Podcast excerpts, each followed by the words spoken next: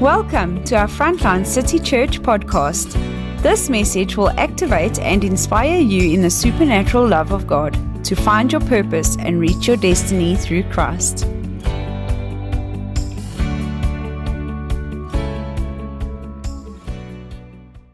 We believe that we've set last, next Sunday aside as a healing Sunday. We want to push in for healing in this time? Because if you ask me, what did Jesus do? A while ago, everybody was wearing little bands that said, What would Jesus do? And the, if you really ask him, what did he do? One of the things he did most of all is he healed people. So before you want to act like Jesus, all holy and spiritual, and do what he really did, is he healed people. So if you want to ask what did, would Jesus do, There's, we can expand a lot on what he did. But one of the things he definitely did was healing people, was praying for the sick, was caring for those that are in affliction, and bringing them to freedom. So that is what we have to do as a church and as an individual. So, in preparation for next week, I want to teach on healings that Jesus did so that our faith can be stirred as a church. Because this is not a one man show, this is not me coming to deliver something to spectators. I want the whole church to be in a state of faith for the next seven days. I want us to truly every day see, read about one miracle that Jesus did, read about one place where Jesus prayed for the sick, so that we can get it in our hearts. And by next Sunday, we're all operating in a place of faith. Can I ask that of the church? That we really push in for faith this week. Make understanding how did Jesus pray for people our main concern for this week. On Wednesday night, we're going to have our Remnant Rising prayer meeting.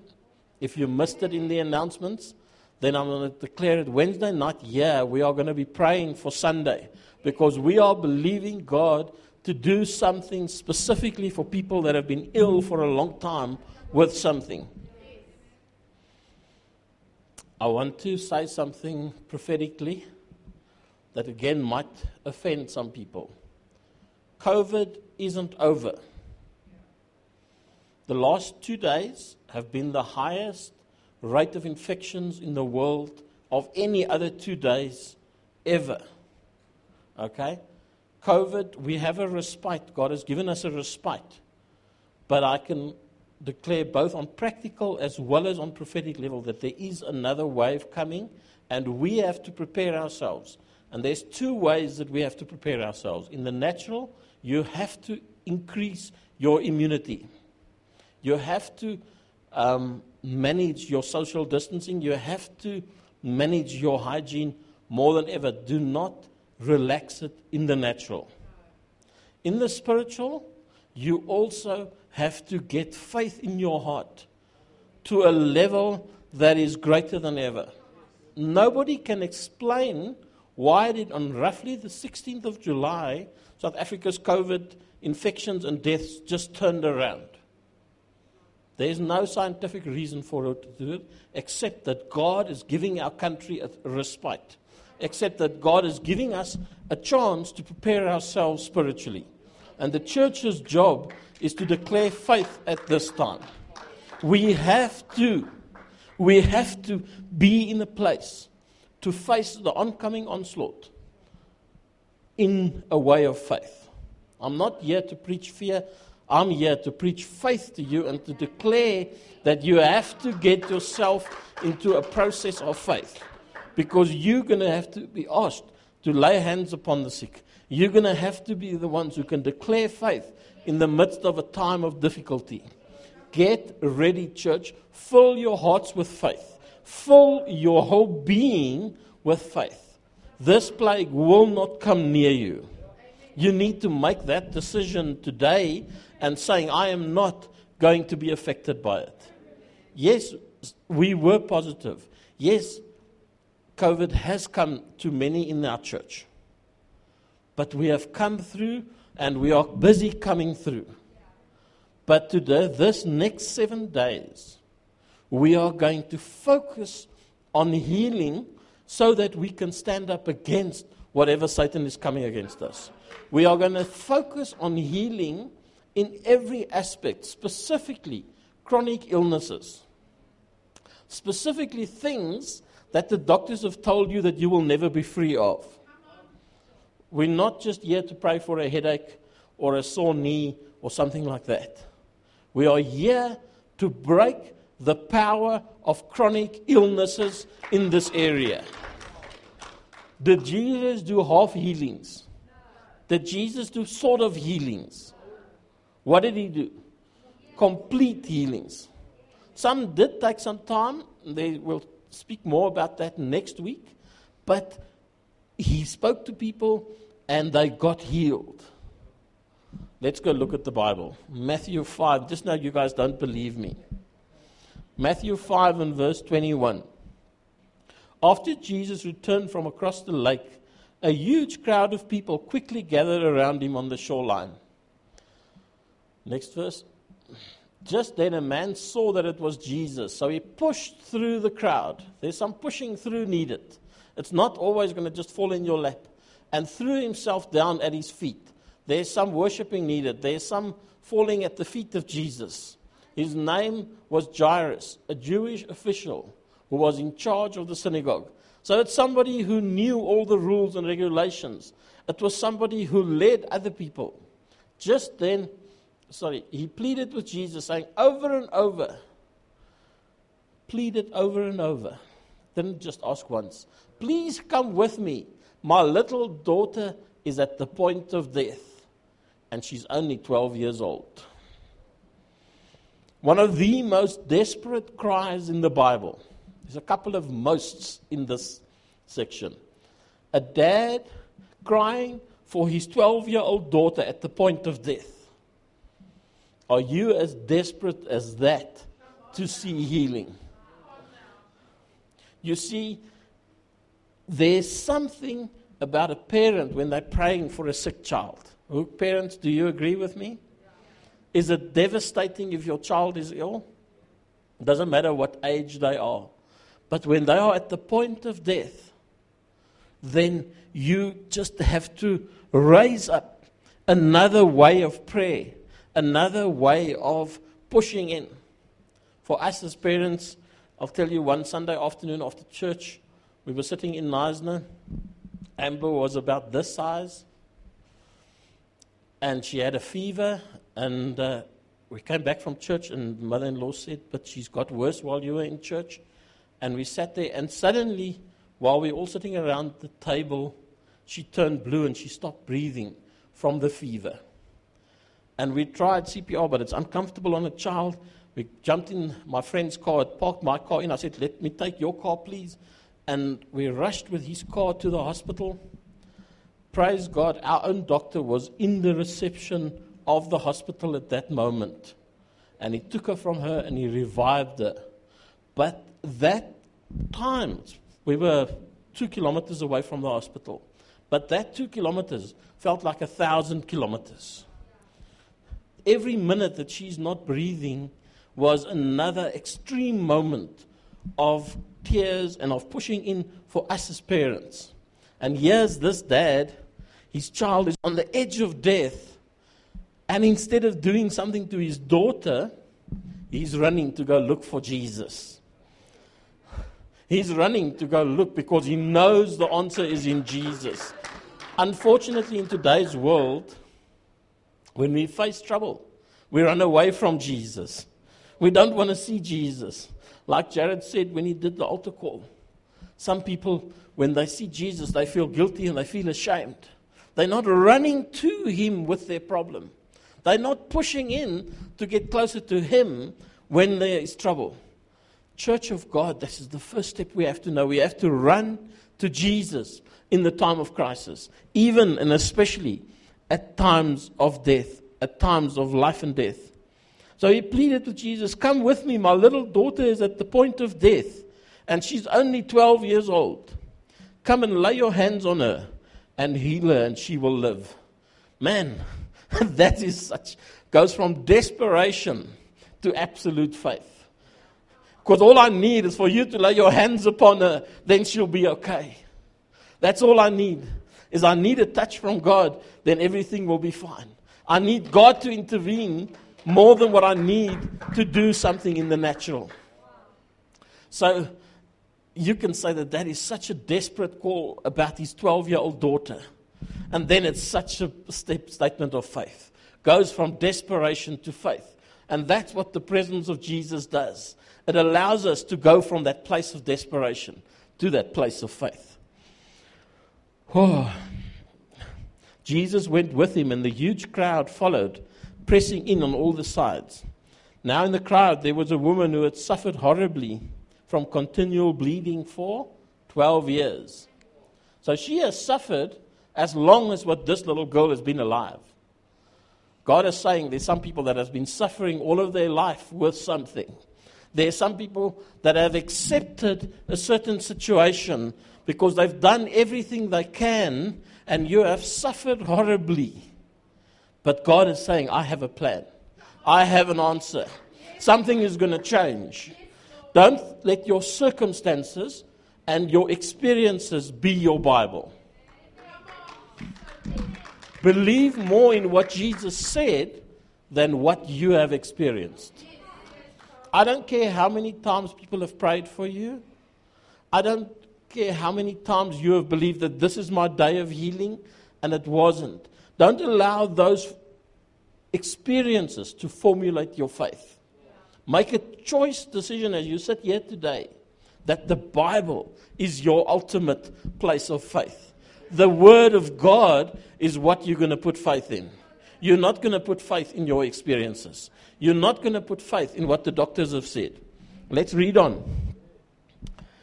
She has endured a great deal under the care of various doctors. Yet, in spite, in spite of spending all she had on their treatments, she wasn't getting better, but worse. I believe that we are sitting here, and there will even be in the next seven days many more people that have been for all kinds of treatments, that have been in a place of really believing in the doctors to solve them. But when she heard about Jesus' healing power, she pushed through the crowd. What did Jairus do just now? He pushed through to get to Jesus. And this woman, what is she doing? She's pushing through to get to Jesus. There's some pushing through. It's a principle that we need to understand. It doesn't just come by itself. You need to push through, you need to push in. When she heard about Jesus' healing power, she pushed through the crowd and came up from behind him and touched his prayer shawl. For she kept saying to herself, If only I could touch his clothes, I know I will be healed. Just like Jairus said, I know that if he can come to my house and lay his hands on my daughter, she will be well. This lady had another revelation. If only I can touch his clothes, I will be well. You can work out your own point of faith, but you need to have a point of faith. If I can get there, if I can do this, if this can happen, then I'll see breakthrough. Every that was two totally different points of faith. But they both believed that if Jesus could pray for her, then she would be better. Then they would, things would change. If only I could touch his clothes, I know I'll be healed. And as soon as her hand touched him, her bleeding immediately stopped, and she knew it, for she could feel her body instantly being healed of her disease. This is what I'm believing God for. Will you believe with God for me that, that people will have that experience right here in this place? That they are going to say, I know I had a touch from God. I know things have shifted. I know that what has been the status quo for 12 years have stopped. That there's an experience attached to the prayer of Jesus. That there is a place where you're saying, I know I felt something. I'm mature enough to know we can't go on feelings. And if you feel it or not, the healing isn't based upon what you feel. But I do want people to experience it. I still want people to feel that God has done something. I still want people to say, I've walked in there and I know that something changed. I know that something changed. That is what I'm believing for for next Sunday That is what I'm believing for in the next seven days. That there will be testimony after testimony of people saying, I came like this and I experienced the power of God touching me. And I walked away differently. And I walked away differently. Jesus knew at once that someone had touched him, for he felt the power that always surged around him. Can I teach those that are going to pray for people something? You have to learn how to experience the fact that power is flowing through you. Why has it gone so quiet? That when you pray for somebody, you've got to know when God is doing something. You've got to, as a, somebody who's praying for people, and again, we don't base our experiences and our faith on experiences, but that doesn't exclude experience. It mustn't exclude experience. I'm not going to be the only one who's praying for people. I believe doors are going to open in places where you are in the next week and in the next months to come, you're going to have to pray for people that are ill. And this is the time that God says, I am imparting into you something that will, you will apply over the next weeks. And this is what this series is about. We will do it over a three week period. Okay? Where we're going to push in saying, what is Jesus saying about healing? What is that? And Jesus obviously had his power on him all the time. That's what the Bible says. The power that was around him all the time. And he felt it surge for someone to be healed. And he turned and spoke to the crowd and saying, Who touched my clothes? And the other people couldn't understand it. We spoke last night about how some of the things of God you can't understand. And the disciple says to Jesus, But there's so many people around you. How do you mean somebody touched you? Everybody's touching you. What, how do you mean somebody did? But the woman immediately knew that it was her. Verse 33 When the woman who experienced this miracle realized what was happened to her, she came before him trembling with fear and threw herself down at his feet. What did Jairus do? He threw himself down at the feet of Jesus. What did this woman do? She threw herself down at the feet of Jesus trembling with fear. You know what? The church of God has lost the respect for the presence of Jesus. The church of God come into the presence of Jesus blase, eh? thinking about Sunday lunch and thinking about tomorrow's work and last night's braai and what have you. And we have to come into a place where we have respect for the presence of God where we're not scared of falling on our face because we recognize who and what is available to us. We understand that although Jesus is our brother, he's still King of Kings, he's still Lord of Lords. And sometimes we need to come into his presence with such an expectation that we have a little bit of fear, a bit of trembling, a bit of saying, anticipation of God doing something church would never, ever, ever become familiar with the presence of Jesus. Never make it out that it's somewhat just something that you walk around and you use it when you need it. Be in a place of absolute respect for the presence of Jesus. Be in a place where you say, I know who you are and I know what you can do. When we understand what He can do, we'll automatically have respect for the presence. And she told him her story of what had just happened. And Jesus said to her, Daughter, because you dared to believe, your faith has healed you. Who's daring to believe in this place? Who's daring to say, I'm believing God for something? And he said, Be free from your suffering. Whoa! Church, it's time for you to be free from your suffering. It's time to be free from your suffering. Hear it in your hearts. Don't hear it with your ears, but hear in your hearts. It's time to be free from your suffering. Too long we've made the suffering our friend. Too long we always want a story to tell, and if we're not suffering, we don't have a story to tell, so we embrace our suffering. Time to be free, church. Time to be free. Oh. And before he had finished speaking, people arrived from Jairus' house and pushed through the crowd to give Jairus the news. And here's one of the most horrible sentences in the Bible There's no need to trouble the master any longer. Your daughter has died. Some people think it's beyond repair. Some people think it's too late. Jesus took too long. It's over for you. There's no more hope. And they come with a message that you have believed. Don't trouble Jesus anymore because it's not just who I am. Don't trouble Jesus anymore. There's no hope for my child. Don't trouble Jesus anymore because you've tried before. What does Jesus say after that statement? Listen to what they were told and said to the Jewish official, Don't yield to fear.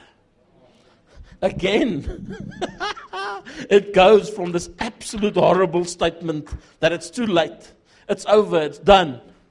There's no plan anymore, there's no way out. And Jesus says, Don't you yield to fear. Church, can I speak to fear and say, don't yield to fear any longer? Can I say, fear, you have no place in this house. You have no place in this church. There's no thing that we are scared of because we know the presence of Jesus. Because we know what Jesus has said, we can say that there's no, we will not yield to fear. So they left for his home, but Jesus didn't allow anyone to go with them except Peter and his two brothers, Jacob and John. When they arrived at the home of the synagogue ruler, they encountered a noisy uproar among the people, for they were all weeping and wailing.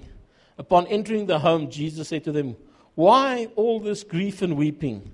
Don't you know the little girl is not dead, but merely asleep? Then everyone began to ridicule him and make fun of him. But he threw them all outside if you wanted to step out in this area of faith, you might have to re- endure some ridicule. You might have to endure some people laughing at you. Some people saying, No, man, who do you think you are? But you are a child of God, and you have the authority that Jesus has. Are you willing to endure a little bit of ridicule to see somebody come free? Are you willing to be the town jester or the town clown, and everybody laughs at who you are. But maybe one person comes free. Maybe one person's suffering can end. Maybe one person's whole life can be changed. Because when God touches one person of a family who is at the edge of death, I'm telling you that whole family is an uproar. That whole family's life has changed. The future of that whole family is different. Because if you see the power of God in operation, whatever argument you have about who Jesus is, is out of the door. It's not about winning debates, it is about showing the power of God. Because if we can show the power of God, all the arguments are out the window. I don't want to win an argument about faith healing.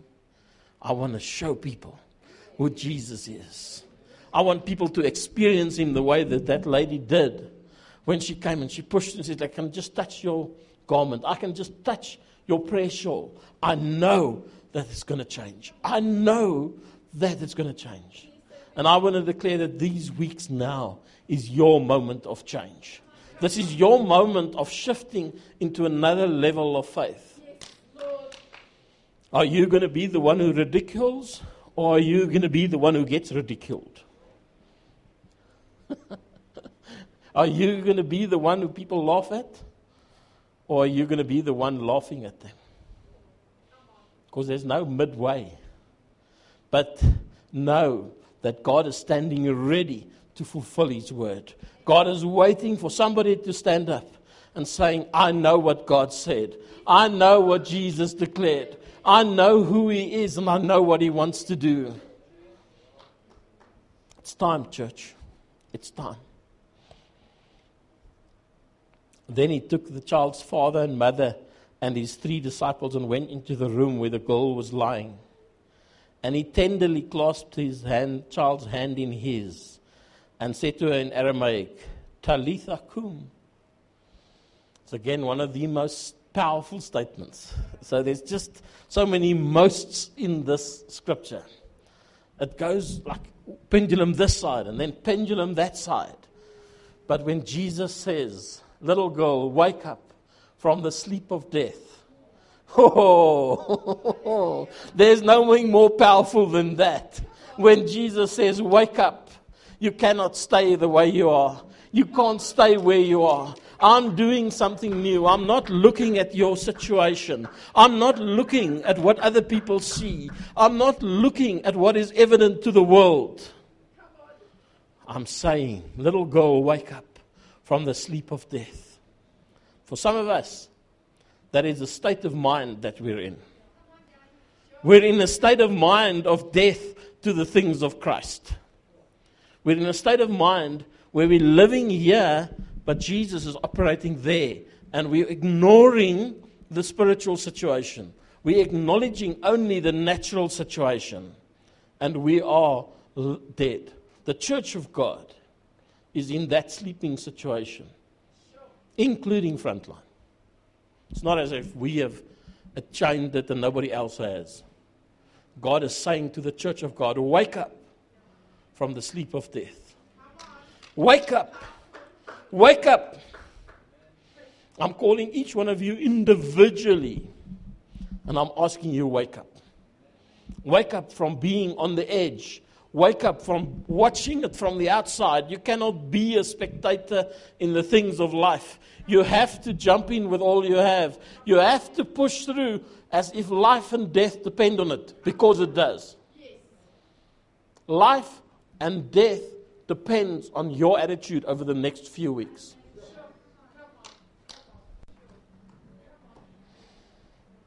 Instantly, the 12 year old girl sat up and stood to her feet.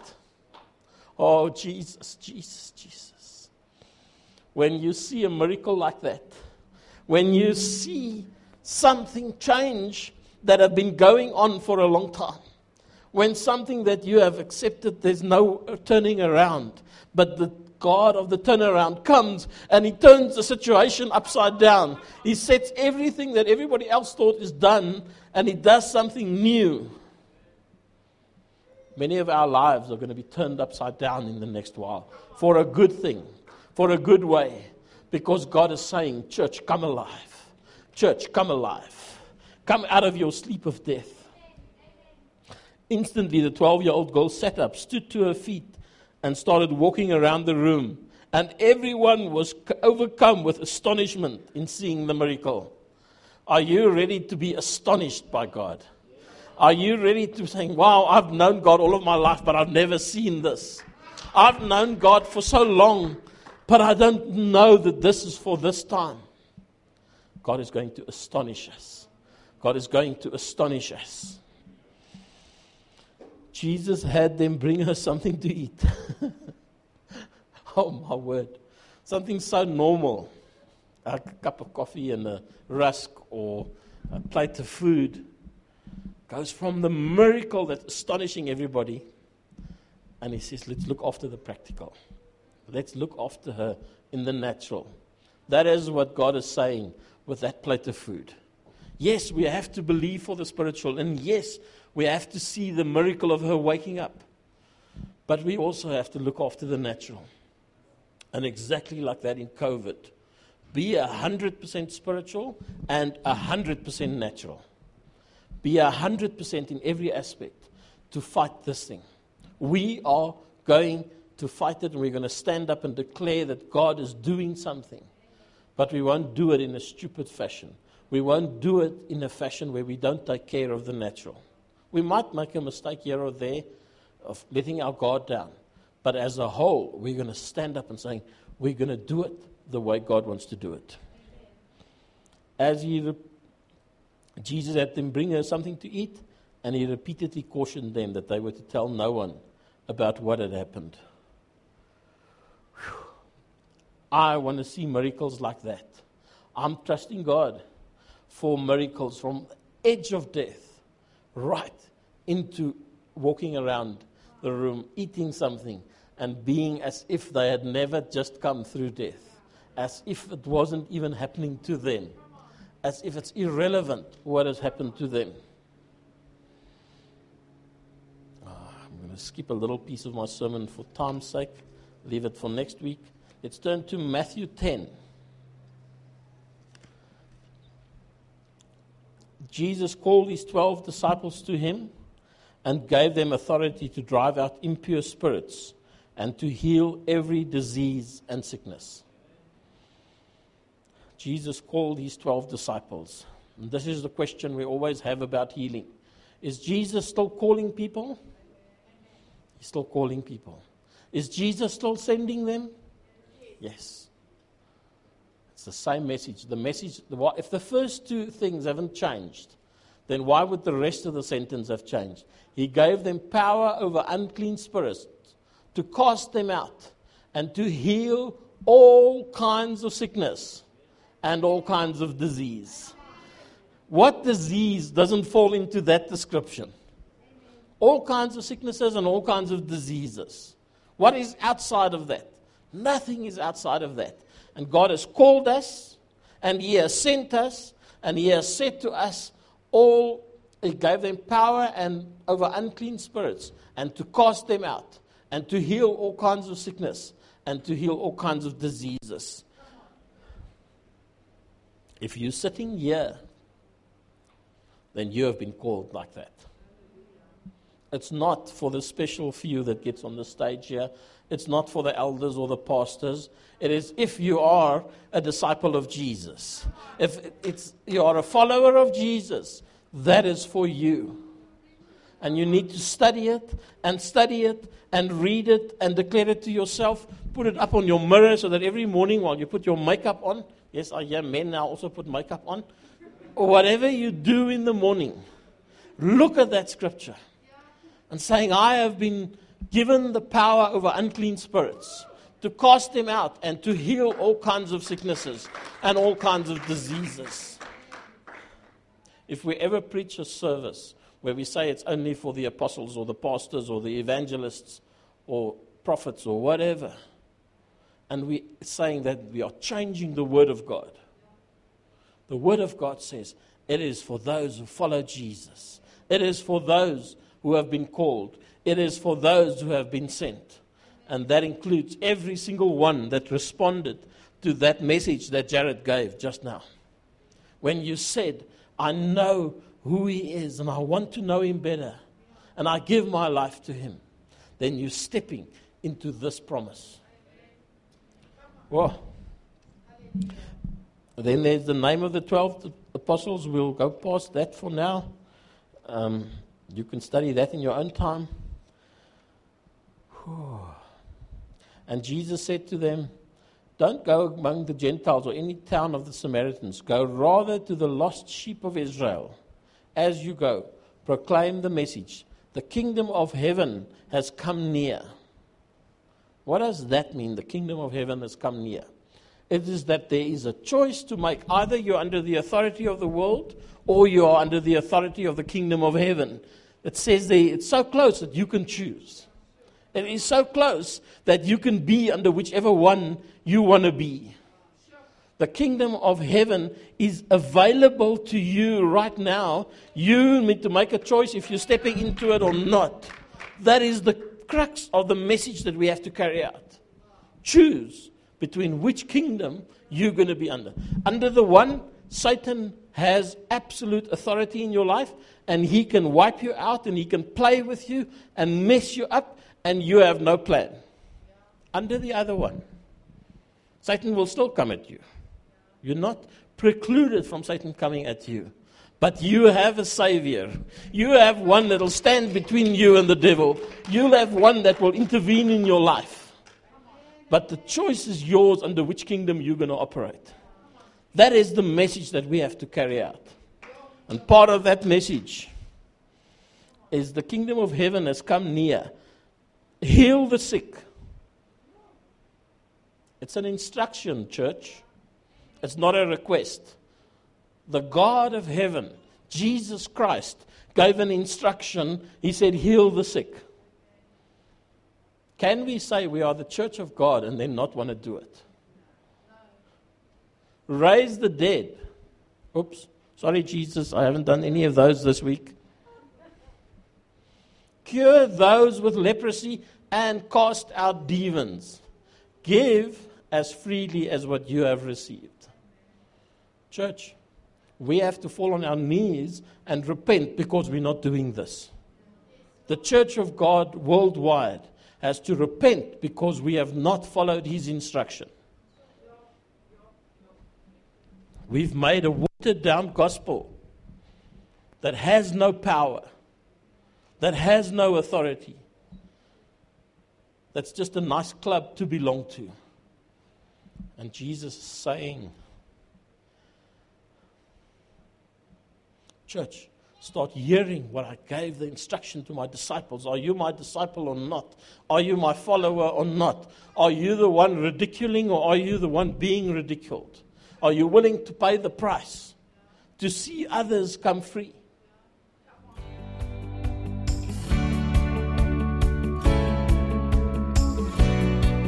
We hope that you enjoyed today's message. Our services are streamed live on our Facebook page every Sunday morning at 9:30. For more information and resources, please go to our website www.frontlinecitychurch.co.za or look us up on Facebook, Instagram, and YouTube.